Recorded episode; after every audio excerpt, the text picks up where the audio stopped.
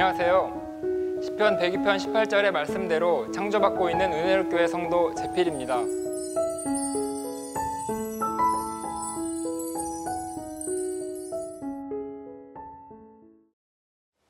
한때 헛된 꿈에 빠져 죄에 대해 무기력했던 바리새인이었던 제가 어떻게 영육간의 변화가 되었는지 저와 비슷한 상황에 있는 여러분들에게 진리의 말씀으로 돌아오시라고 이 영상을 찍습니다. 학창 시절 저는 사람의 마음이 참 궁금했습니다. 왜 사람들은 저렇게 행동하고 말을 할까? 이것이 너무 궁금했습니다. 같은 사건이라도 누구는 이렇게 반응하고 누구는 저렇게 행동하는지 그 행동의 원인을 알고 싶었습니다. 그리고 그걸 어느 정도 통제할 수 있고 고칠 수 있다면 바람직하고 이성적으로 행동하게 할 수 있을 것이라 생각했습니다. 이러한 고민은 결국 저의 진로에 영향을 주었고 저는 심리학 전공을 하게 되었습니다. 심리학, 말 그대로 마음의 이치를 연구하는 학문입니다. 인간의 의식 현상이나 행동의 원인을 마음의 작용 원리를 통해 밝히는 것입니다. 심리학 공부가 너무 재밌었습니다. 사람의 마음을 정리하고 어떻게 작용하는지를 설명하는 각종 이론들을 배웠습니다. 특정한 행동들에 대해 각각의 이론들은 서로 다른 설명을 내놓았습니다. 그것들을 배우면서 어떤 이론이 더 이치에 맞고 설명이 더 잘 되는지 나름대로 생각을 정리해가고 있었습니다. 더 나아가 심리학을 궁극적인 학문으로 생각했습니다.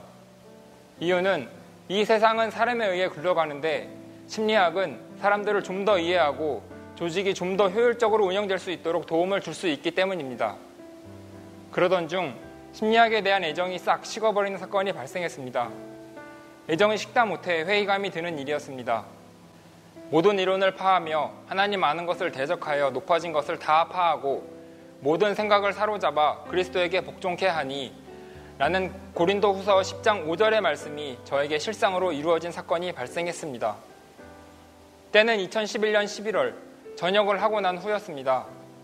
전역 후 바로 은혜력 교회를 다녔는데 우리 신옥주 목사님께서 일본에서 죽이는 의문, 살리는 영이라는 제목의 말씀을 전하셨습니다.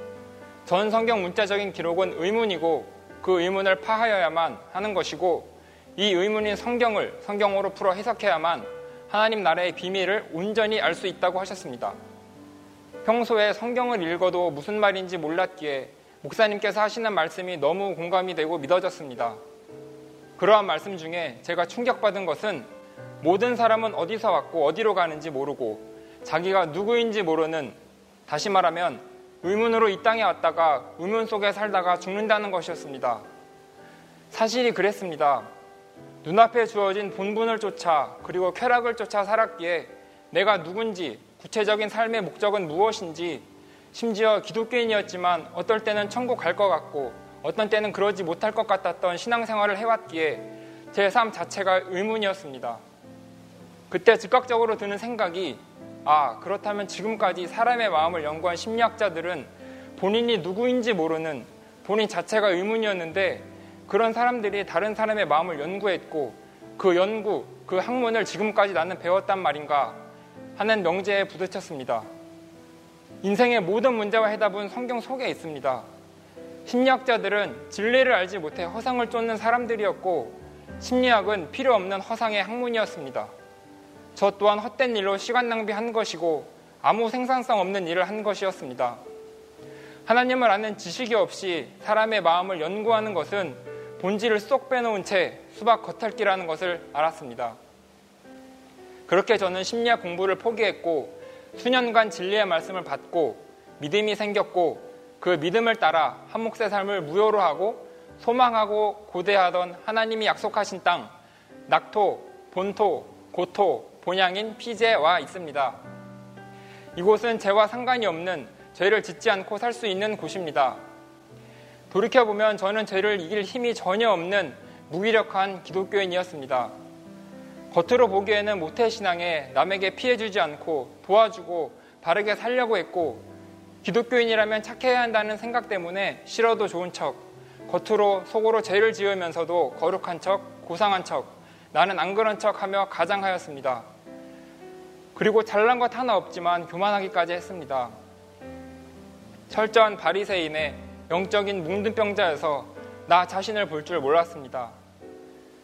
수십 년 교회를 다니며 하나님의 말씀을 보고 듣고 읽었지만 성경은 나의 영혼과 전혀 관계가 없는 종교 서적일 뿐이었습니다. 각종 수련회에서 은혜를 받은 듯 하나 정작 삶에서는 변화되지 않는 모습에 실망하여 더 이상 변화는 기대하지 않게 되었습니다. 어차피 똑같을 텐데 뭐 하고 말이죠. 방언을 구하나 번번이 실패했고 소위 말하는 성령 체험을 구했으나 경험하지 못했습니다. 하나님은 사랑이시라고 했는데 나를 정말 사랑하시나 하는 의문이 들었고 그럴수록 하나님에 대한 열망은 식어졌고 죄를 이기기는커녕 죄인 줄 알면서 죄를 짓고 마음에 거리낌이 느껴지면 습관적으로 회개 기도를 했습니다. 절대 다시 같은 죄를 짓지 말아야지 했지만 일상생활로 돌아가면 언제 회개했냐는 듯이 다시 죄를 먹고 마시고 있었습니다. 죄를 이길 힘이 전혀 없었습니다. 예수님께서 우리 죄를 위해 십자가에 죽으셨다. 이 사실만 믿으면 구원받는다. 라는 이 거짓말로 인해 죄에 대해 무감각하고 무기력하게 만들었고 원래 인간은 죄를 짓고 회개하는 존재다라는 생각을 하게 했습니다. 하지만 지금은 다릅니다. 지금 살고 있는 낙토 피지에서 저는 죄가 무엇인지 정확하게 알았고 죄를 짓지 않는 환경에서 실제로 죄를 짓지 않고 살고 있습니다. 하나님은 사람을 통해 일하십니다. 예수님도 구약 성경에 기록된 대로 이 땅에 오셔서 십자가를 지셨습니다. 여기서 우리가 깨달아야 할 것은 예수님이 우리 죄를 위해 십자가를 지셔서 모든 죄를 대속하셨다가 아니라 예수님이 하나님의 뜻대로 순종해서 십자가를 지기 싫은 자신의 생각을 버리고 하나님의 뜻대로 순종하여 십자가를 지신 그 본을 따라 우리도 우리 뜻대로 하지 않고 이 시대를 향한 하나님의 뜻대로 행해야 한다는 것입니다. 하나님은 오직 여호와 성부 하나님 한 분뿐이십니다. 성자, 성령 하나님은 사람이 만들어낸 거짓말입니다. 이 거짓말 때문에 진리를 알지 못하는 사람들은 우리 신옥주 목사님이 진리의 성령, 또 다른 보혜사라는 것을 희롱, 조롱합니다. 그들이 조롱하든 말든 이 진리는 절대 변하지 않습니다. 우리 신옥주 목사님은 요한복음 14, 15, 16장에 예언하신 진리의 성령이시고 예수님께서 내가 가서 너희에게 보내리라고 하신 또 다른 보혜사시며 디모데전서 5장의 참 과부이시며 요한계시록 12장의 미가엘 대천사장이십니다. 우리 은혜로 교회 성도들은 미가엘 천사장인 우리 신옥주 목사님과 함께 싸우는 군사들로서 예수님이 본으로 보여주신 대로 하나님의 말씀을 따라 우리의 생각은 버리고 오직 하나님의 뜻을 쫓아 하나님 나라를 실상으로 세우기 위해 이곳 낙토 피지에서 최선을 다하여 일을 하고 있습니다. 하나님께서 세우신 이 기업은 영원할 것이며 온 세상은 하나님만이 하나님 되는 세상을 이룩하여 영원토록 하나님께 영광을 돌릴 것입니다.